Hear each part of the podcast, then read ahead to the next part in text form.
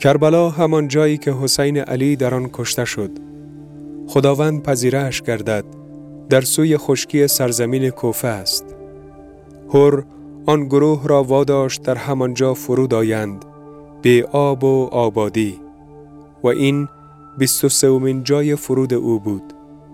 و آن روز روز پنجشنبه بود. روز دوم محرم سال شست و یک. و هر با سپاهیانش کنار او فرود آمد سید ابن تاووس فرماید و چنین شد که هرگاه رفتن می آغازید بازش می داشتند گاهی و هم پایش می شدند گاهی دیگر تا به کربلا رسید و این دوم محرم بود و چون بدانجا رسید فرمود نام این سرزمین چیست؟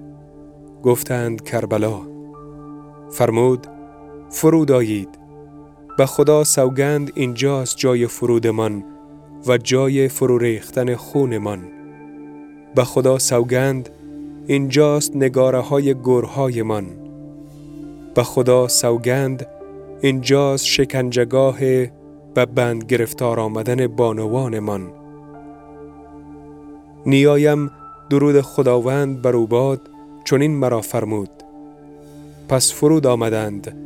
و توش و بنه در سوی اسفرات نهادند و خرگاه حسین برای خاندان و پسران و دخترانش برپا شد. همچنین خرگاه برادران و اموزادگان برپا شد کنار خرگاه او و خرگاه یاران و همراهان نیز. و هر فرود آمد حسین را در کربلا برای عبیدالله نوشت.